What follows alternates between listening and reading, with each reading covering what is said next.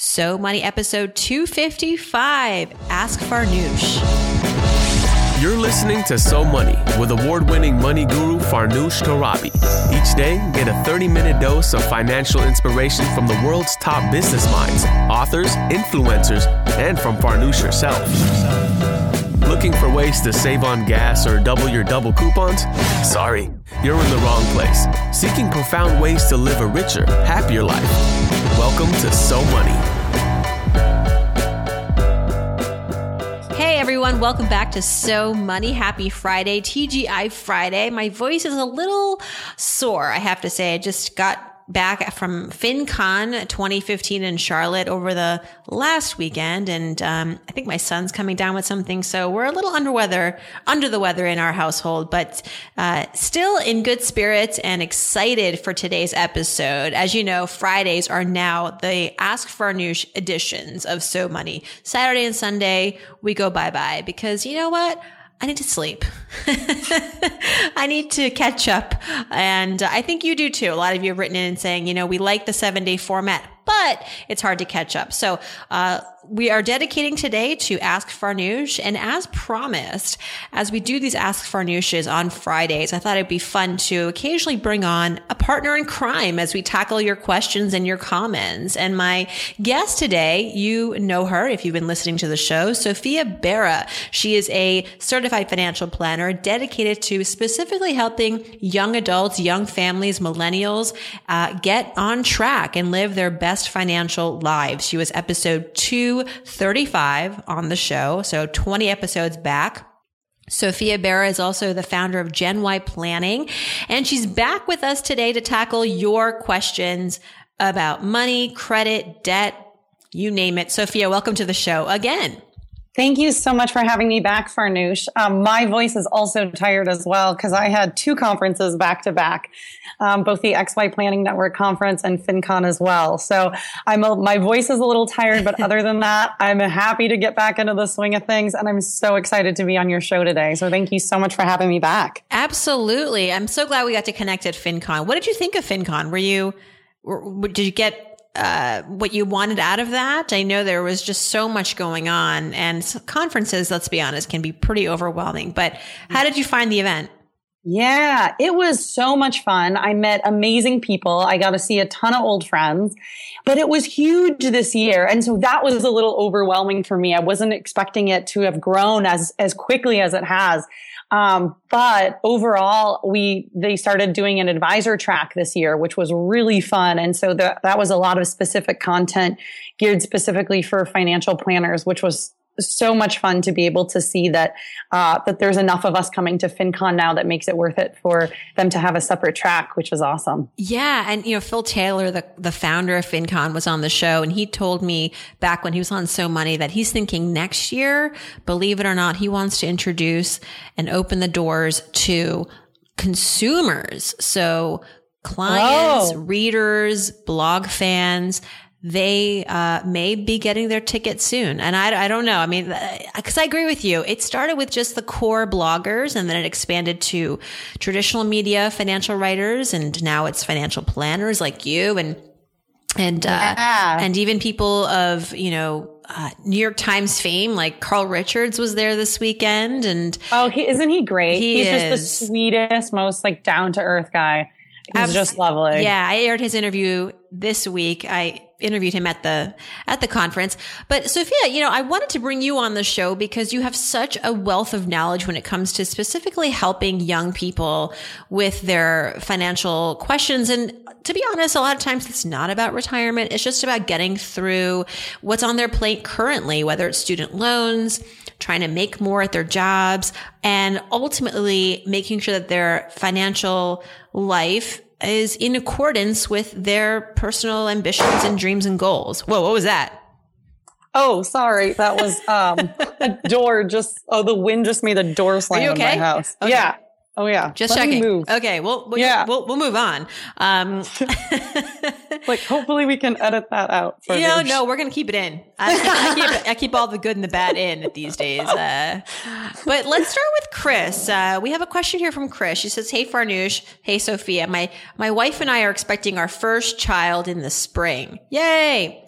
Woohoo! We're planning to open a 529 account soon and creating a budget for stuff like food and clothes. Any other recommendations I should plan for financially for our little one? Um, well, Chris, I'll just say as a new mom, uh, 15 months, actually, Evan just turned 15 months this week. Yay, Evan. Wow. I would say to you, Chris, don't buy into the hype. I love that you started a 529 account. You're doing the right things. You're, you're making the boring, good decisions now. Um, of course, every, there's a lot of excitement to go out there and get all sorts of clothes and the crib and, you know, toys. But and the industry, let me tell you, it's a billion dollar baby industry. There's going to be a lot of pressure to buy the newest, greatest, coolest things for your kid because otherwise you just don't love your kid if you don't get these things.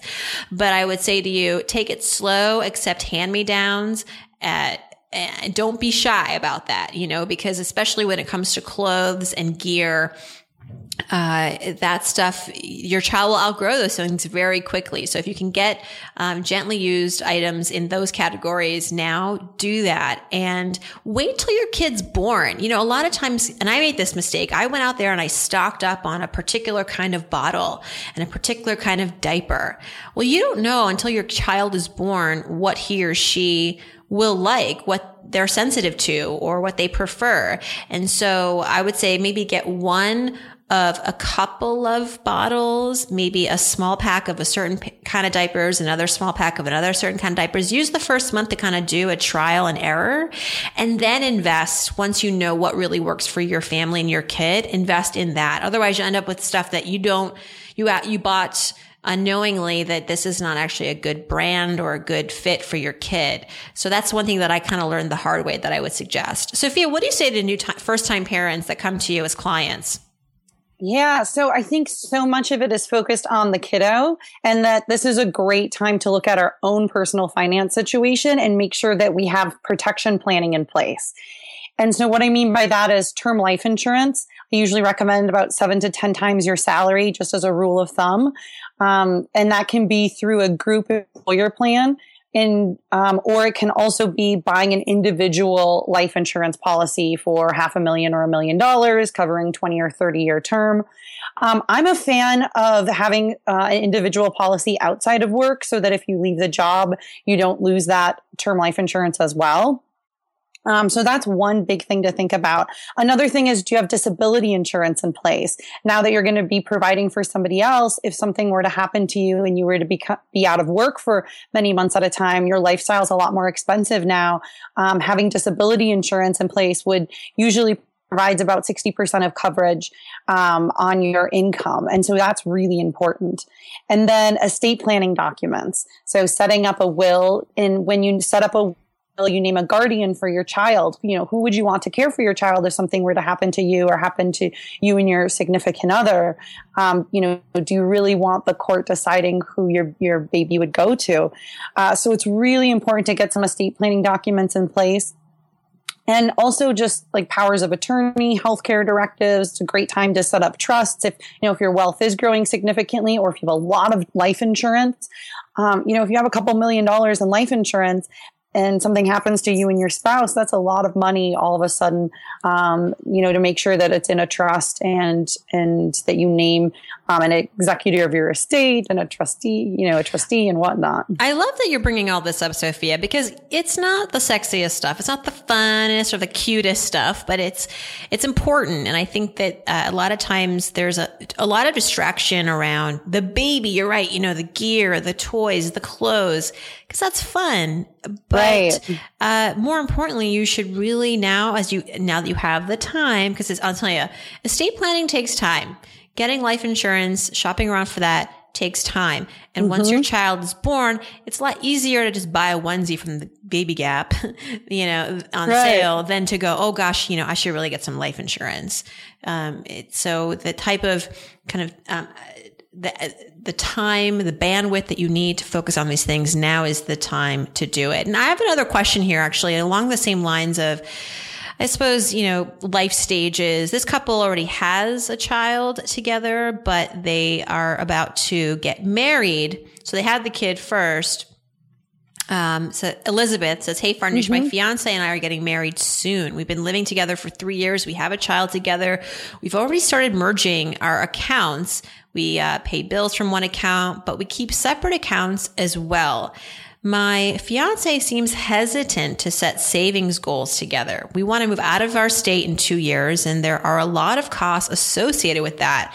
He's reluctant to cut out luxuries like cable and he isn't saving with me. So how do I get him on board and live a more frugal lifestyle?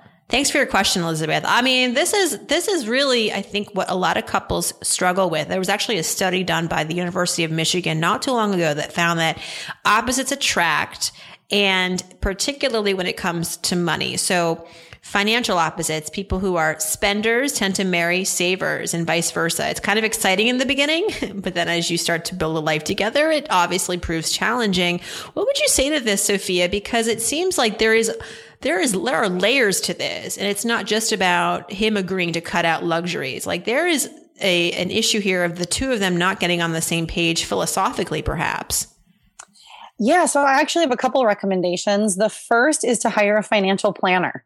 I think that they have enough complication in their situation that they could really benefit from sitting down with somebody and going through all these different things, um, from you know tax planning to estate planning to um, figuring out a budget together, savings goals, talking through those things, and then also I would recommend that they do some sort of um, like premarital counseling before they get married because these are um, things that a lot of times you go through in when you're working with somebody and kind of navigating through those things. Uh, you know, it's all about communication and having a third party there can be super helpful in, in getting on the same page as a couple. Is it, it's fixable. That's the good news, right? It's, it, this isn't a, a situation where, you know what, maybe they should cut their losses and not get married because I don't know, from the out, from the outside, it seems like there is a lot of discord here. Um, and you wonder what's the root of that, but you think it's something that with counseling they can thrive.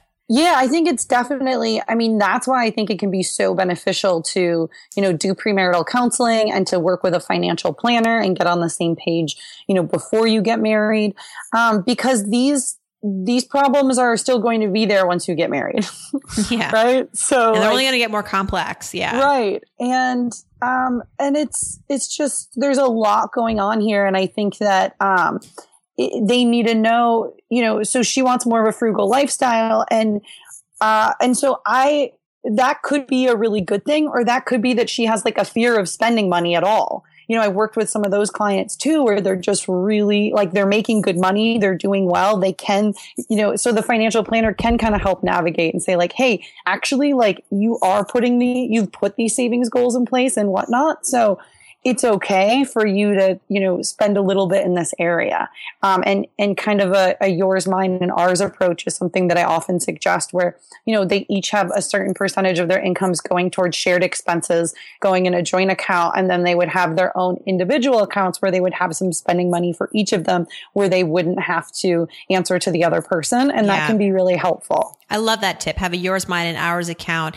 Sometimes seeing the numbers for someone who is not convinced yet that having a frugal lifestyle is going to really be beneficial, maybe what she needs to do is just be a little more convincing as opposed to just saying, Hey, you know, we're going to want to move out of state and that's going to be a lot of money. So we need to cut off cable. She could say, you know, if we can somehow figure out a way to shore up a few hundred dollars a month from here now till the next calendar year, guess what? We're going to have X thousands of dollars and that will allow us to do this X, Y, or Z. So sometimes seeing it, um, especially with men, I'll say it, you know, they like to see the numbers, the Excel. I like, I like it too. I'm not saying just men do this, but I know a lot of times men like they think very linear. They're very linear. They like to see things. They want to make sure that the numbers add up.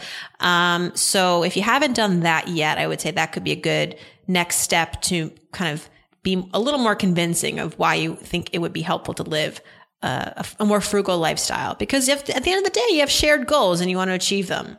Right. And if cable is something that he values and that's important to him, maybe there's something else that he is willing to give up. You know, maybe right. he'll start packing his lunch a couple days a week, or maybe he'll, you know, uh, maybe they'll cut, you know, a membership somewhere else that they're not using anymore. So you might say like, Hey, if, if we've looked at the numbers and we see that we need to save $400 a month in order to be able to move out of the state, um, you know, what are some areas that you think we could cut back in? And you might be surprised at what he comes up with. Here's a question from Siavash. Hi, what is the best iPhone software to keep track of my expenses? I just need to know what is going out and what is coming in. Really simple.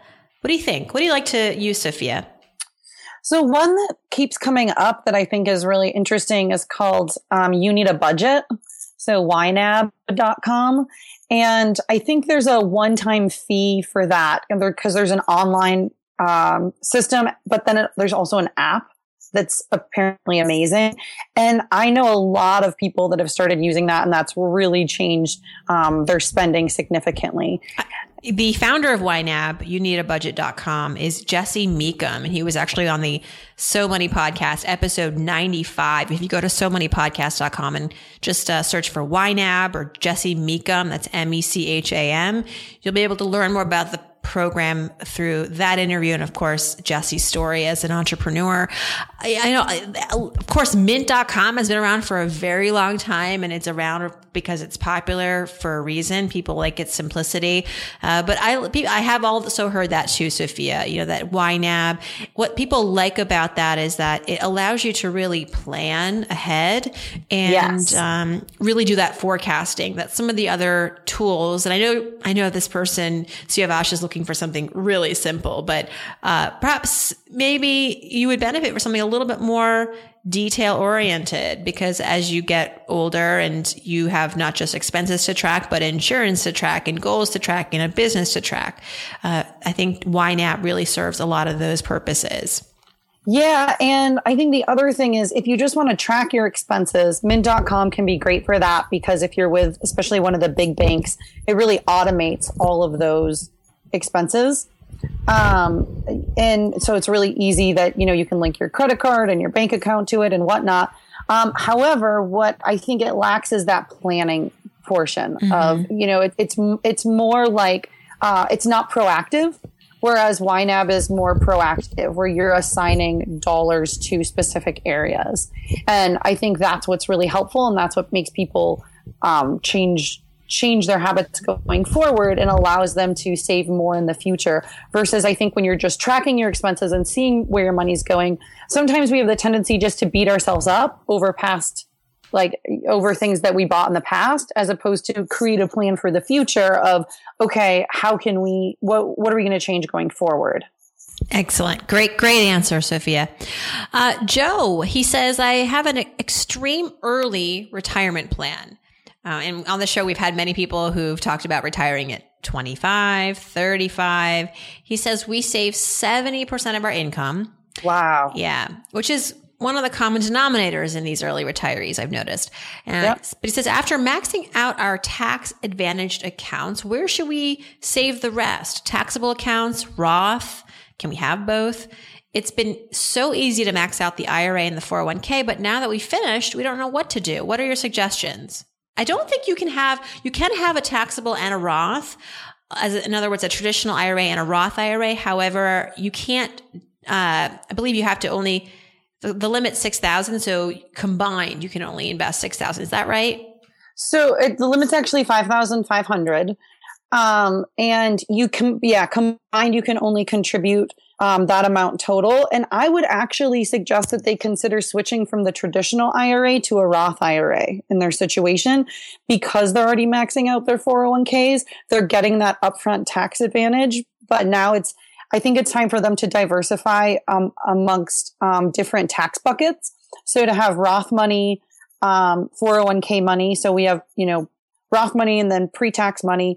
And then they'd also recommend that this couple starts a brokerage account and starts funneling money into that. Because if you're planning on retiring early, you can't touch um, those IRAs until you're 59 and a half. Uh, the 401k you can sometimes touch if you're 55, but I mean, it sounds like they're going to be retiring way earlier than that. So they're going to need to be able to pull money from somewhere. And instead right. of just having it sit in a savings account, I think a brokerage account is a great fit for that. Um, and you can start a brokerage account at any discount brokerage firm.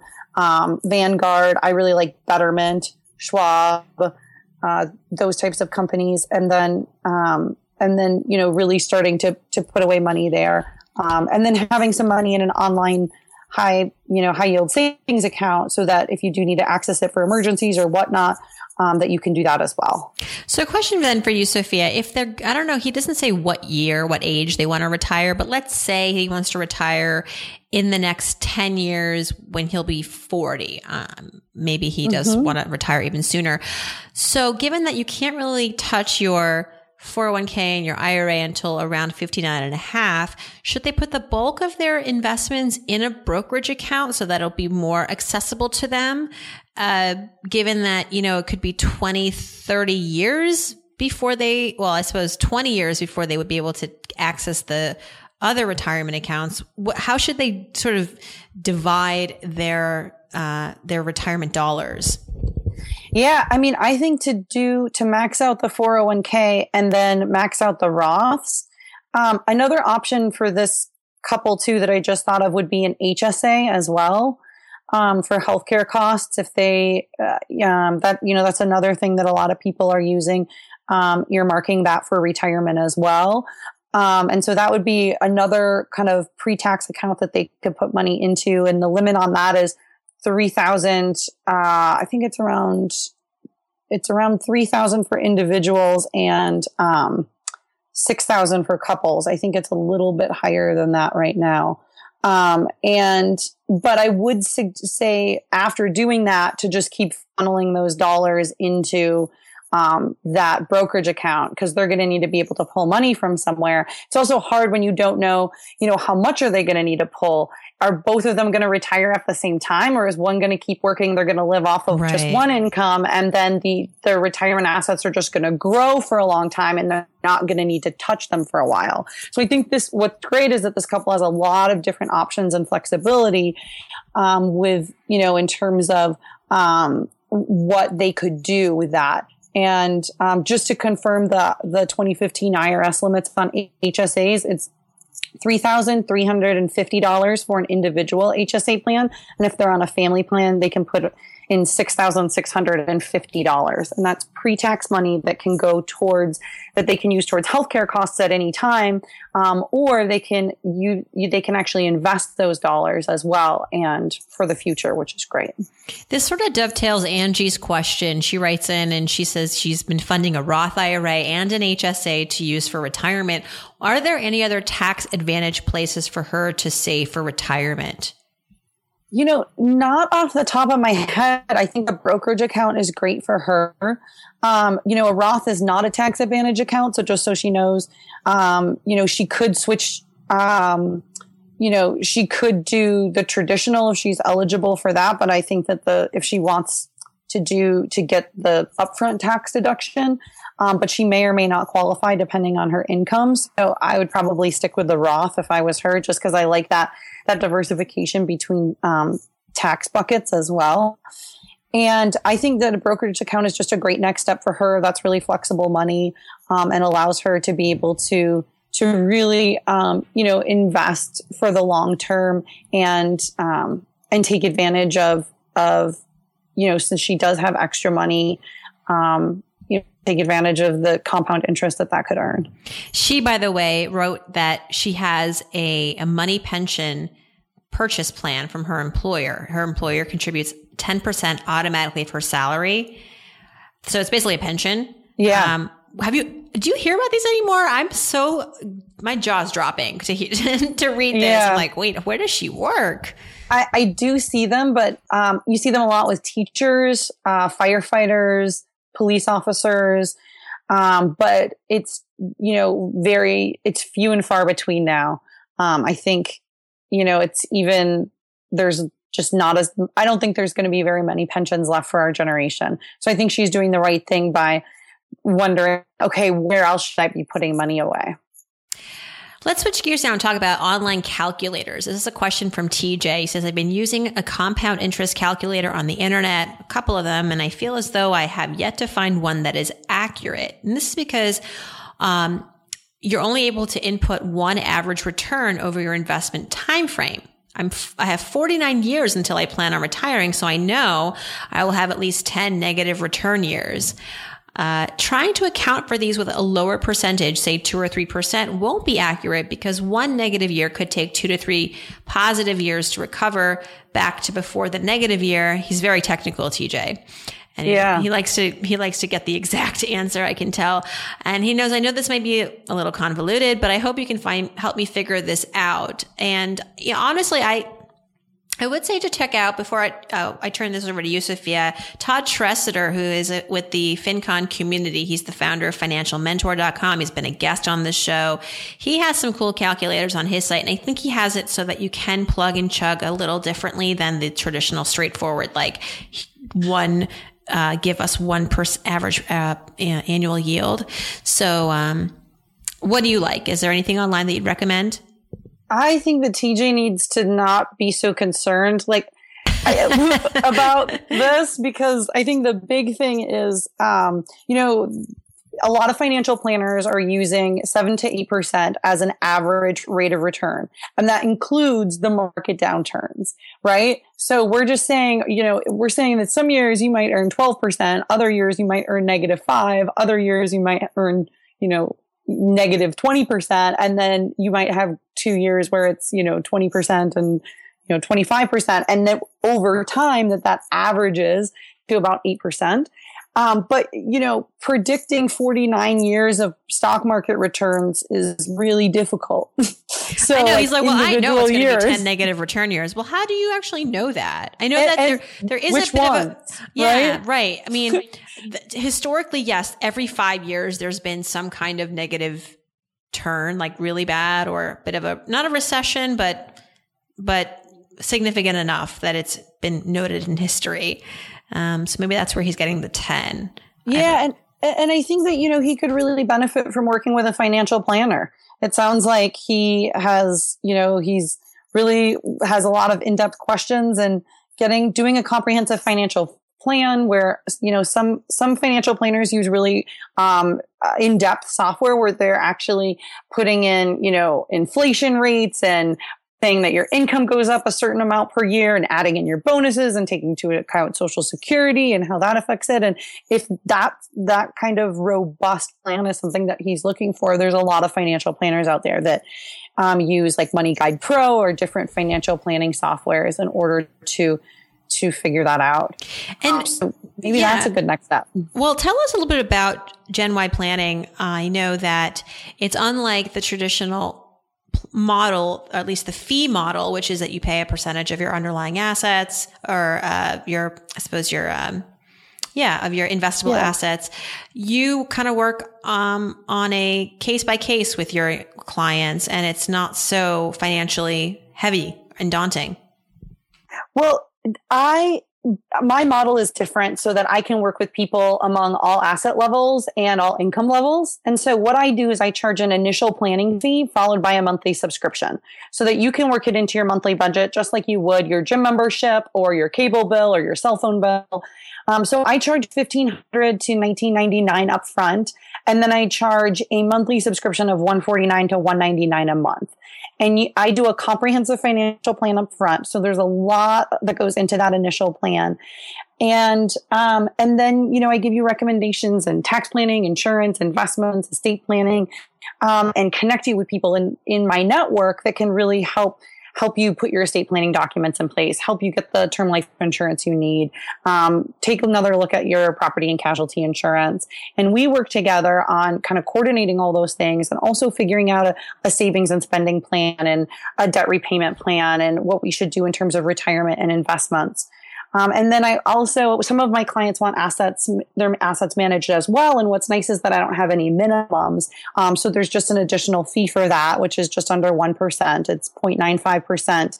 And I use Betterment Institutional for that. And I've been really pleased with their services so far. And my clients love that it's easy to open an account online and and um, yeah, and so that's one model I have to serve my clients, and that's called my financial accountability program.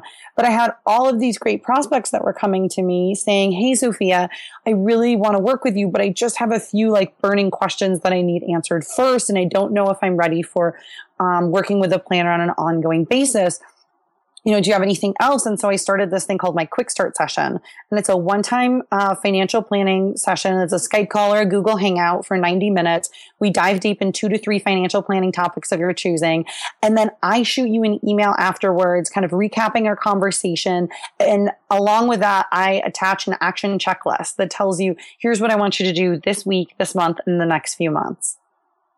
Wow. Wow, wow, wow. And and so my gosh, you really know the psyche of the young adult. You've really figured it out. Well, you are one, so that helps. Yeah, I mean, I just built what I would want in a, you know, what what I would be willing to pay for and what I what my friends were coming to me telling me they wanted, right? And it was like I want to talk to somebody about my specific situation and I'm willing to pay a fee for a service but I don't, I, you know, I'm, I have a lot of student loan debt or I have a lot of questions about my 401k and my benefits. And I don't know who to talk to about that. And I want to know, like, can we afford to buy or should we rent? And I, and so I get a, I think I have a really fun job because I get to help my clients navigate through those things and figure out a plan to put, to reach multiple goals simultaneously so we can maximize their current financial situation. And that's really fun. Well, let's help Jen out now. She has a question about maximizing savings and investing. She's kind of confused about how to balance those two buckets. So she says, Hey, Farnoosh, love your podcast. For someone who grew up in a household where money was not to be discussed, I feel like I'm a bit behind on finance, but I'm trying to catch up. I'm 28, just started making a six figure income. Well, good job, Jen. That's awesome. Nice. Try, yeah, I know. Trying to save as much as I can. I max out my 401k and Roth. Great. But I'm wondering how much money should I leave in savings versus investing in an index fund? I have about $35,000 saved right now. So is leaving 10,000 in savings and investing the rest too aggressive? What's your advice? Yeah, this is a great question. Um, a lot of people want to know how much should they have in emergency savings. And my rule of thumb is usually three months of net pay saved for emergencies. So if after she maxes out her 401k and her, uh, you know, has these other um, you know, health benefits and taxes taken out of her paycheck and whatnot. Let's say her net pay is $5,000 per month. I would have her set aside $15,000 for savings. And then, um, I would feel comfortable having her move the other, um, you know, the other amount to, um, to an investment account. So that'd be like 20 grand. And this is after she's maxed out her 401k and her Roth IRA with her income. Um, she's got, so I assume that's the 35,000 that's left and she wants to do maybe an index fund and a brokerage account. Um, that's what that sounds, does that seem like what that sounds to me like what she's saying? Yeah, that's a, that's what how I'm interpreting it as well. So I would say, you know, three months of net pay saved for emergencies, invest the rest, and um, and I wouldn't just do one index fund. I would do um, an asset allocation of different index funds. Um, so to her kind of do a little bit more research around that, I think would be good instead of just you know throwing it all in in one index fund. And I'd love for you to explain because you mentioned this when I had you on the show as my guest on So Money. You mentioned your rationale behind the three month savings cushion rule of thumb as opposed to what we typically hear thrown out uh, for everybody else, which is, you know, six to nine months. Why three months for a millennial? So I think that millennials can actually are pretty marketable and can find jobs pretty quickly. I don't know any of my friends that have been out of work for three months. I don't think. And I think if they were, it was like a really unique situation. Um, so I think you have to really think about how quickly could I get a job? How marketable am I? Um, how much of my income depends on, you know, how much of my income am I living off of versus how much am I saving? And, um, and then also for a lot of couples, what I found is for dual income earning households, if you save three months of your net pay and if one of you were to lose your job, that would actually last probably about six months if you were both making roughly the same. So those are kind of some of the reasons why I've kind of leaned towards that three month mark. Um, rather than that, you know, six to nine month mark. And the other thing that's great about this, you know, about Jen's situation is if she had three months of net pay saved for emergencies and she did go through that money, she would then have a brokerage account in which she could, you know, tap if she needed to and not have to touch those, the 401k or the Roth IRA or whatnot. Um, so, you know, I feel really comfortable, you know, with that recommendation of three months. We're going to end with another question from a Jennifer, a different Jennifer. She's 43 years old. I actually did not send this to you earlier, Sophia, um, and this is my Ooh. wild card question. Hold on. She says, I'm 43 with a little money in my 401k. She has about $18,000 in her 401k. She okay. has a lot of unsecured debt, $8,000, which isn't crazy, but it's, you know, it is what it is. It's $8,000. She's got 65,000 in student loans and then she has 3,000 in medical expenses. So roughly uh, $75,000 in debt combining her unsecured debt, her student loans, her medical expenses. She also owns her home. Her mortgage is $1,400 a month. That includes her dues, her HOA dues. Mm-hmm. She says she lives paycheck to paycheck. How can she save so she can retire in 20 years? Oh, by the way, she wants to have a kid in the next year from via IVF or artificial insemination. Wow. Yeah. Um, there's a lot going on. So the first thing that I would suggest is to really get the credit card debt under control. Um, and, you know, making sure she's up to date on all of her payments. So she, hopefully she's at least paying her student loans on time, paying her credit cards on time, paying her mortgage on time. Um, so if her credit score is decent, I would actually have her consider um, transferring her debt to a 0% interest card. And I know that Chase Slate has one that's at 15% uh, or sorry, uh, 15 months at 0% interest. Um, so that's one that I would consider doing. Another thing um, is making sure she's on the right student loan repayment program. So that can be, you know, if she has a lot of federal loans, there's different um, income based programs such as pay as you earn, income based repayment, public service loan forgiveness if she's working for a, a nonprofit.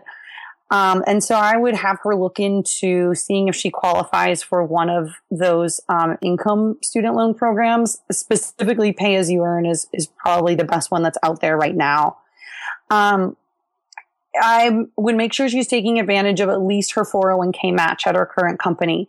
So if she's not contributing at least enough to get the match, I would have her do that. Otherwise, she's leaving free money on the table. And um, what about terms, having a kid though? I mean, where does that fit into this picture? Yeah. So obviously it's like take care of your debt first, but right. not just the financial uh, reality of IVF and AI is, is very high, but it's emotionally just such a, an emotional journey. You know, and a lot, of my girlfriends have gone through IVF and it's, um, it's not always a, you know, a one shot thing. It's like, it's a process. It's a journey and it's very time consuming and emotionally taxing. So doing that while trying to get out of debt, would you suggest she kind of compartmentalize and get the debt out first before starting that journey?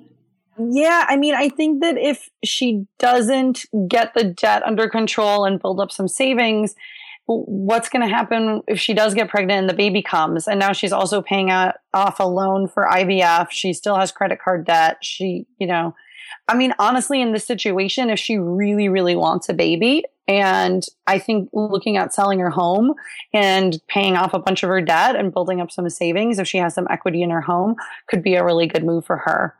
Um, but she's really going to have to think about making big, big moves. Um, like what can she do for a side hustle to earn more income right now? Or what can she do? Can she switch jobs to, so that she's making more? Um, because if that, if having a baby is a really big priority, there's a lot financially that she's going to need to do to prepare for that.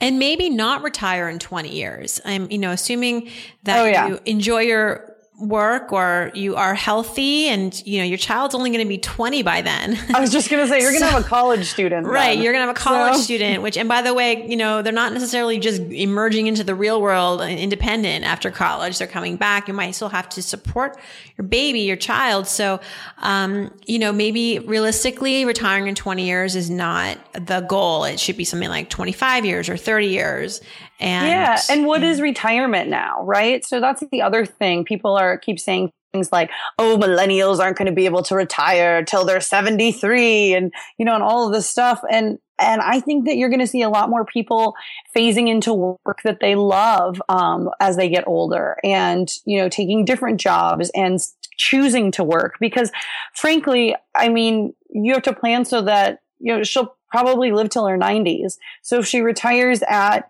you know, 62 or 63, she's going to have what, another 30 years of not working? What is she going to do? And I think a lot of people mm-hmm. are going to do want to like, you know, a lot of people in their 60s are really healthy now and want to do more meaningful work. I agree. I agree. Yeah. And, and, and, to start thinking about that now, you know, a little bit, like what would you right. like to retire into as opposed yeah. to, you know, um, going, uh, you know, throwing in the towel at 60, 65. Well, Sophia, that's all the time we have today. Thank you so much for being my very special guest on this Ask Farnoosh. It was awesome. really, it was really Ask Sophia. I just sat here and listened and learned a lot. So thank you so much. Yeah, you're so welcome. And I've just had an awesome time. And anytime you, you want to me to hop on the show, I would love to join you. Hey, I'm going to, you know what? Watch what you wish for because good. It's going to happen. It's going to happen. You've been awesome. You've helped us a lot. Sophia Bera, Gen Y Planning. Everybody check out episode 235 on So Money to learn more about Sophia, including her money mistakes, her philosophies, her yes. habits. Yeah, all the good stuff. And in the meantime, hope your day is so money.